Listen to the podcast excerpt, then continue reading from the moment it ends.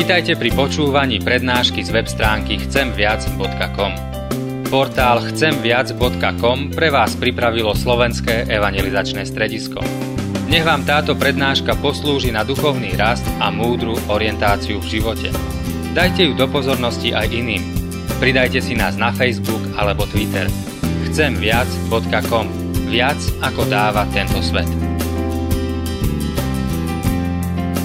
Nech nemočíme, Pane, ale prinášame Ti vďaky a chvály.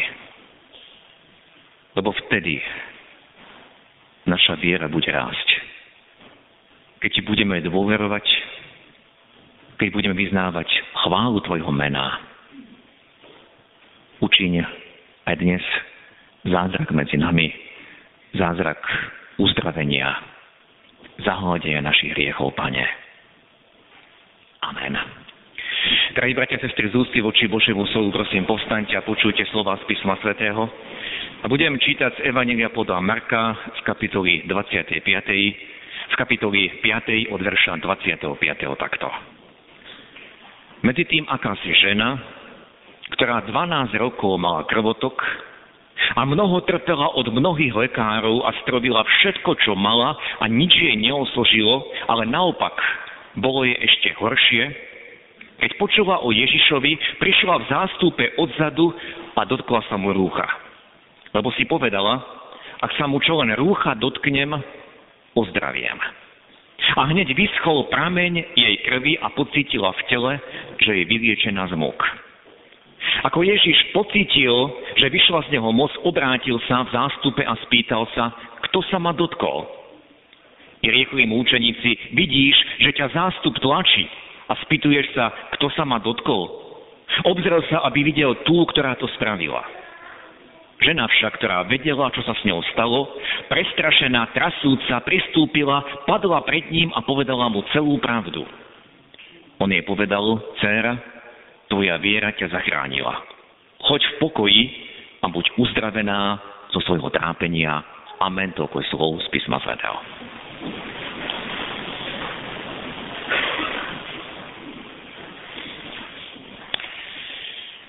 Drahí bratia a sestry, príbeh uzdravenia desiatich malomocných, ktorý sme počuli dnes pred oltára, je veľmi silným evangelivým príbehom a pomocou neho sa dá veľmi ľahko aj malým deťom už vysvetliť podstata evanielia. Áno, uzdravených bolo všetkých desať, ale iba jeden z nich prijal viac. Jeden z nich prijal viac ako telesné uzdravenie. Všetkých desať bolo predtým odsúdených na izoláciu. Nemohli sa stýkať so svojimi blízkymi. Nemohli sa stýkať s nikým zdravým. Kto v tej dobe bol malomocný, musel žiť oddelenie, musel žiť iba v komunite s takými, ako bol on sám. A malomocní v tej dobe z diálky museli kričať na niekoho, kto sa k ním približoval, nepribližuj sa, ja som malomocný, choď preč. Človek s takouto chorobou bol izolovaný a odsúdený na pomalé zomieranie. Ťažko si dokážeme predstaviť osud takýchto ľudí. Na túto nemoc neexistoval liek. Preto je pochopiteľné, bratia a sestry, že malomocní sa spájali do skupín. Skupine, aj keď rovnako chorých, postihnutých, si mohli pomáhať. Aspoň trochu sa mohli povzbudzovať. Kto zostal sám, tá samota ho zdrvovala, tá samota ho ubíjala ešte viac ako samotná choroba. Správa Evanielia nám hovorí, že 10 malomocných sa nachádzalo spolu pokope a keď uvideli Ježiša, začali spoločne kričať, volať, prosiť o pomoc. Ježiši, zmiluj sa nad nami. Z toho vyplýva, že museli o Ježišovi niečo už vedieť. Museli počuť, že robí divy. Museli počuť, že aj uzdravil už niekoho malomocného, veď podľa Evanielia to bol jeden z jeho prvých divov, keď Ježiš uzdravil malomocného a povedal, choď ukáž sa kňazom. Áno, viera je z počutia, oni počuli nejakú správu, oni sa tej správy chytili a nádej, že nájdu Ježiša, táto nádej ich poháňala vpred pri hľadaní a putovaní krajinou. Mali spolu jeden cieľ, nájsť Ježiša. Paradoxne tá nemoc ich dala dokopy, aby spolu hľadali Ježiša. A medzi nimi bolo mnoho rozdielov, minimálne jeden z nich bol Samaritán a vieme, že Samaritáni a Židia v tej dobe žili v napätom vzťahu. Určite aj mnoho iného ich rozdielovalo. Ale spojilo ich jedno, sme malomocní a potrebujeme nájsť Ježiša. Mohli by sme dnes, bratia a sestry, v tomto bode zastať a zdôrazniť, ako my dnes sa podobáme týmto desiatim malomocným. Aj my sme už počuli a mnoho toho sme počuli o Ježišovi. Aj my, každý z nás, trpíme nejakou nemocou, a teraz nemyslím na náš zdravotný stav, ale na to, že vďaka našej vine, vďaka našim vinám sa všetci blížime pomáličky k bodu smrti. Aj nás tie naše viny v úvodzovkách spájajú. Aj keď tie naše viny sú často dôvodom, že sa separujeme, dostávame sami, ako som povedal, samota nás ubíja. A keď človek je sám s tými svojimi vinami, tak trpí ešte viac. Ale to, že sa stretáme spolu ako kresťania, stretáme sa ako hriešnici, ktorí potrebujú milosť. A stretávame sa spolu pod Kristovým krížom. Aj preto sme sa dnes tu stretli. Ak tu dnes niekto prišiel, aby sa pochválil svojim novým oblečením, ak tu dnes niekto prišiel, aby zažiaril, ako si vyjadril, ja som lepší ako vy ostatní, ak tu niekto prišiel, aby si vykonal svoju náboženskú povinnosť, ako robí každú nedeľu, tak chcem povedať, nie je na správnom mieste. My sme tu dnes preto, či deti, či študenti, či pracujúci, či dôchodci, pretože nás spája niečo spoločné. Že sme všetci hriešnici a všetci potrebujeme Ježiša. Spája nás táto jediná vec. Každého miesto je pod Kristovým krížom. Áno, dnes chceme vyprosiť požehnanie pre nový školský rok. Dnes sme prišli ako na slávnosť spolu, naše deti, rodičia, starí rodičia, učitelia. Ale nesmieme na toto zabudnúť, či chceme prosiť, alebo chceme ďakovať, čokoľvek chceme robiť. Naša pozícia, naše miesto je pod Kristovým krížom. A dnes nás spája aj pozvanie k jeho stolu. On nás pozýva a povedal, svoje telo som vydal za vás, svoju krv som vylial za vás. Položil som za vás svoj život. On nás pozýva, poďte, ja mám pre vás odpustenie, poďte, ja mám pre vás silu, ako kráčať ďalej. Bratia a sestry, tá najväčšia podobnosť s tými malomocnými je v tom, že aj dnes, kto sa s vierou obráti na pána Ježiša, on ho vypočuje a vyzliší.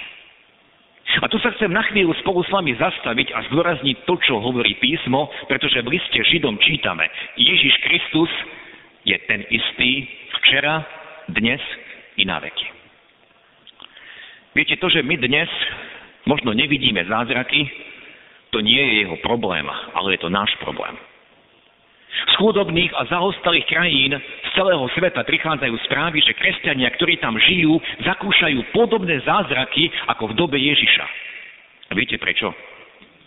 Lebo Ježiš sa nezmenil. My tu v Európe sme sa zmenili. My tu v Európe aj sa pomodlíme, ale v zápäti vyhľadáme možnosť, ako si pomôžeme. Či už to je choroba, či už to je chudoba, alebo také, alebo onaké navštívenie. Ale tam, kde nemajú žiadne iné riešenie, tam, kde nemajú lieky, tam, kde nemajú lekárov, tam, kde nemajú nikoho, kto by im pomohol, kde neexistujú žiadne poisťovne, banky, tam ľudia skutočne očakávajú, respektíve musia očakávať na Ježiša. On je ich jediná nádej.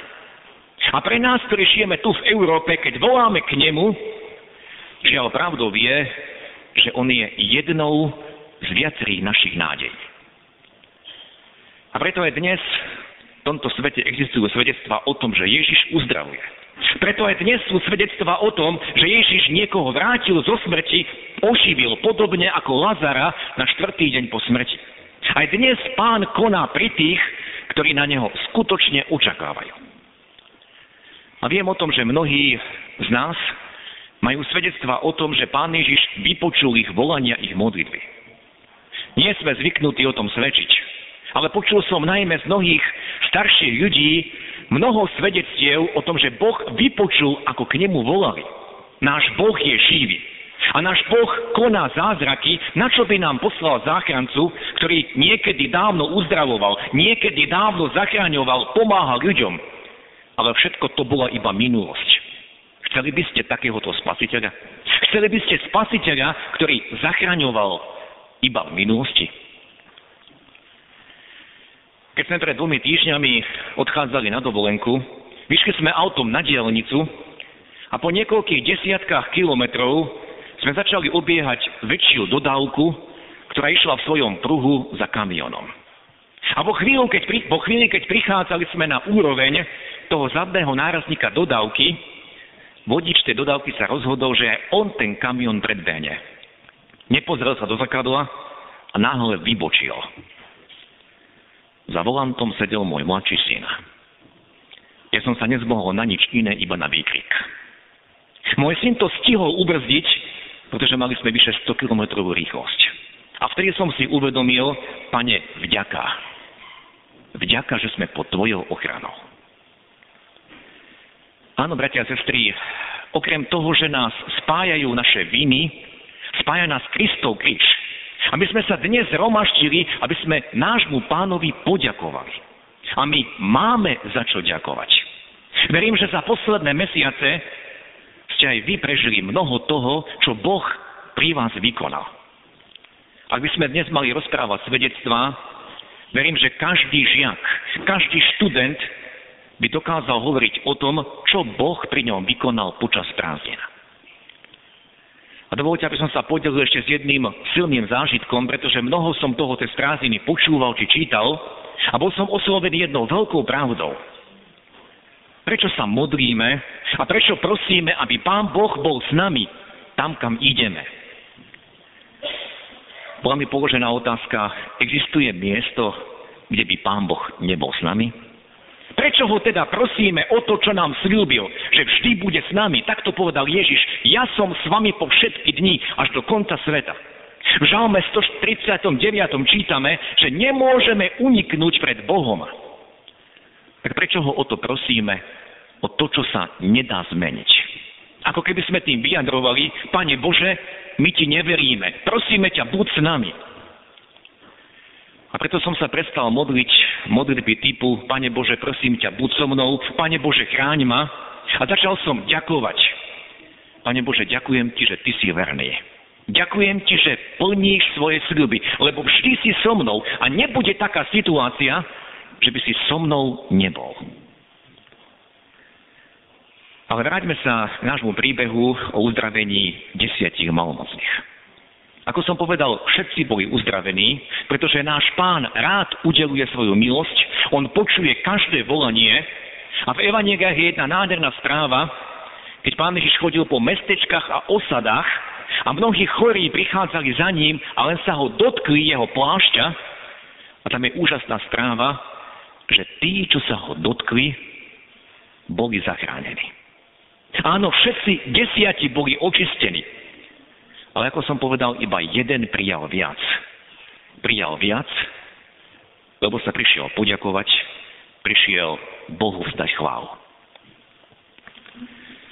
Pred kázňou som, bratia a sestry, čítal iný príbeh z Evanielia, správu o uzdravení ženy, ktorá 12 rokov trpela krvotokom, teda 12 rokov mala neprestajne menštruáciu. Možno niekto si položil otázku, čo tieto dve správy majú spoločné. Áno, našli by sme spoločné momenty. V oboch prípadoch išlo o chorých ľudí, ktorí Ježiš uzdravuje. V obi dvoch prípadoch Ježiš na záver vyhlásil, staň a choď, tvoja viera ťa zachránila. A našou témou je dnes vďačnosť a zdá sa, že pri uzdravení ženy tam nedachádzame tento dôraz. Prečo sme tú správu dnes čítali? Viete, správa o uzdravení ženy, ktorá 12 rokov takto trpela, úžasne doplňa tú správu o uzdravení desiatich malomocných. Tá žena konala vo viere, vierou sa odzadu dotkla rúcha pána Ježiša a v tej chvíli bola uzdravená, ona to okamžite pocítila. Tá žena to chcela nechať v tajnosti.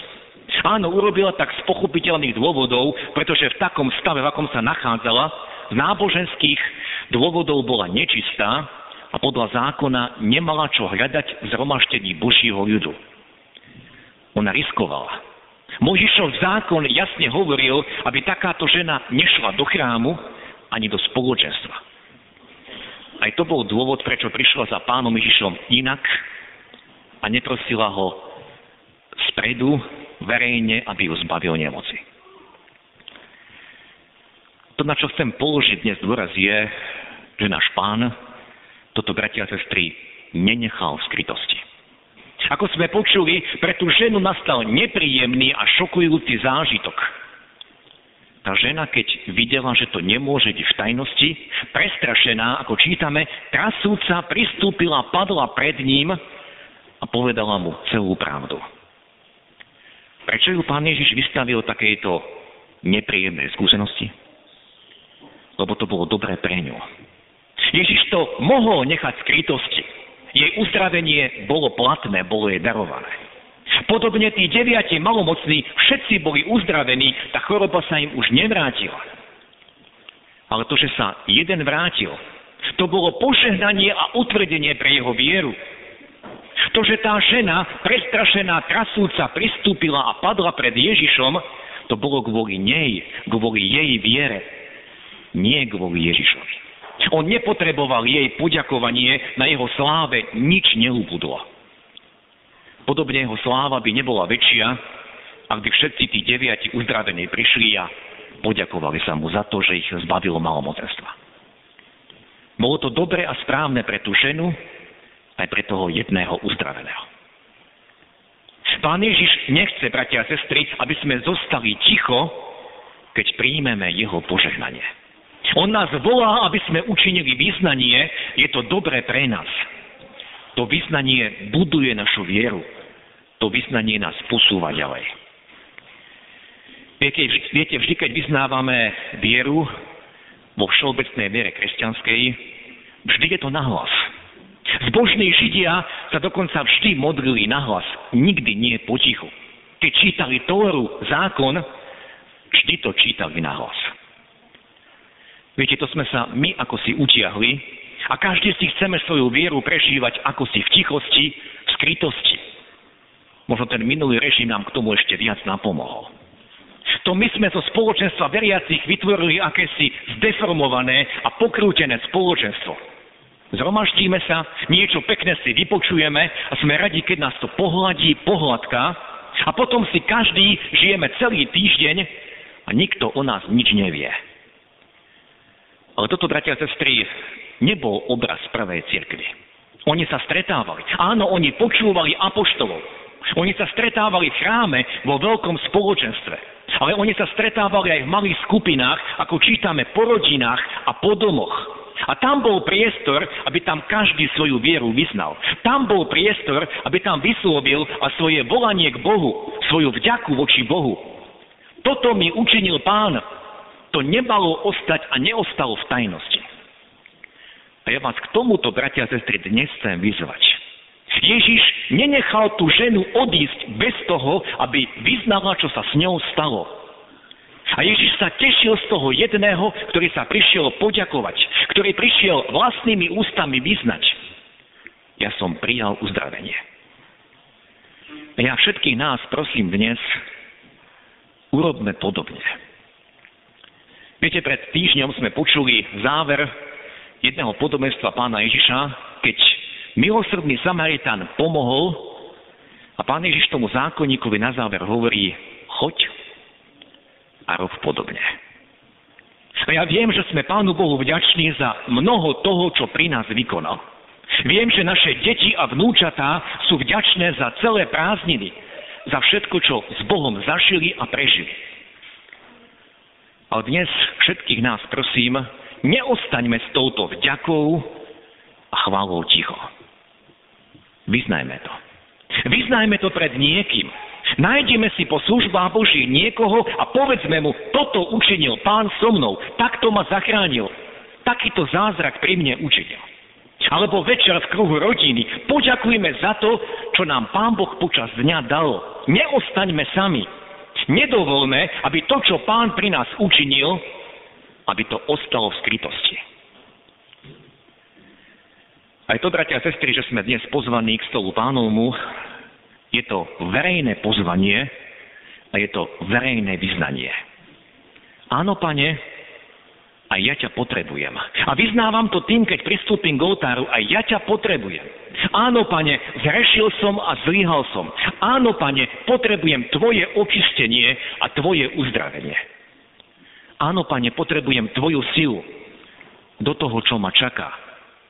Nie len ako študent, ale nech som ktokoľvek, potrebujem tvoju silu, potrebujem tvoju múdrosť. Ja sám nezvládnem úlohy, ktoré sú predo mnou.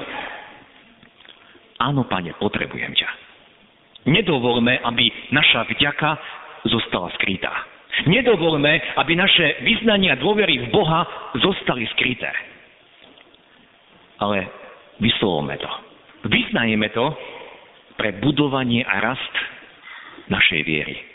Vyznajeme to pred celým duchovným svetom.